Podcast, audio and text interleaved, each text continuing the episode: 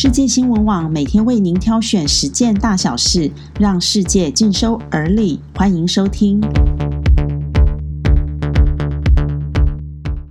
各位朋友，大家早安！今天是六月二十五日，端午节，也是朝鲜半岛爆发韩战七十周年。今天一早就感觉很有意义，很多大事件都在此时此刻交汇着。首先，我们先来看看新冠肺炎的疫情发展。目前全球新冠肺炎已经有超过九百三十二万人确诊，世界卫生组织发出警告，下周将有千万人确诊。谭德赛表示，美洲大陆的疫情尚未达到高峰，也因此美国的疫情惨重。欧盟打算在七月一日重启边疆，美国并不在初步的开放名单上，而中国有。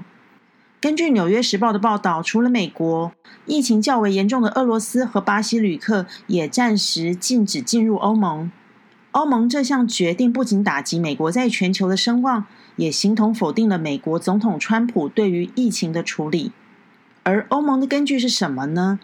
他们以各国最近疫情是否比欧盟严重作为标准，基准点是欧盟过去十四天平均新增加的感染率。目前，欧盟每十万人有十六个新增病例。相较之下，美国是一百零七人，巴西是一百九十人，而俄国是八十人，都远远高于欧盟的基准。而在台湾方面，原本一直让国人自豪的零确诊，可能要破功了。根据日本官方表示，一名日本籍二十多岁的女性，今年二月底从日本来到台湾就学，在六月二十日搭机返日时。虽然没有症状，却在机场入境裁检验出新冠状病毒。台湾启动疫调，针对包含同校的老师、同学等一百二十五名密切接触者进行裁剪。新冠肺炎在全球爆发之初，很多国家城市禁足封城，因而一度让地球生态因减少人类的足迹而得到喘息。但是，《经济学人》指出，由于口罩等防护装备用量大增。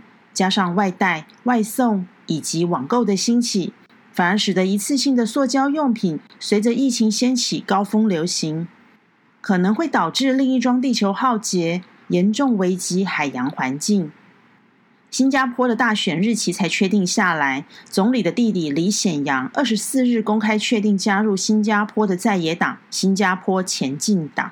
李显阳与新加坡前进党党魁陈清木共同现身，并共进早餐。李显阳公开投入反对党，但未表明是否参选。他说：“现在新加坡面临了收入不平等、贫穷、政府治理透明度等许多问题。”他因而曾在脸书上表示：“如今的人民行动党已经迷失，不再是他父亲李光耀的人民行动党了。”这番话不难想象是针对李显龙而来。弟弟李显阳、妹妹李伟玲早就对大哥李显龙不满。二零一七年，为了父亲李光耀的故居拆除与否，弟妹两人公开杠上李显龙。李显阳和李伟林不满父亲的故居欧斯里路三十八号为依其遗愿拆除，两人直指问题是出在李显龙为了政治资本而留屋，双方因而渐行渐远。根据海峡时报指出，李显阳在两个月前就已经加入新加坡前进党。如果只是单纯加入反对党，表达支持在野势力是一回事；但是如果李显阳亲自披挂上阵，那就是公开要让李显龙难堪了。原本一党独大的新加坡民主政治，是否会在这儿开始有了分叉点，值得观察。连续向南韩挑衅多日的北韩，终于在金正恩以视讯方式下露脸，暂缓了紧绷气氛。而这举措也让今天届满七十年的韩战特别有意义。七十年前，朝鲜半岛爆发韩战，战事延续了三年多。一九五三年七月二十七日，在板门店签署朝鲜停战协定，宣布停战，南北韩势力划分就此界定到今天。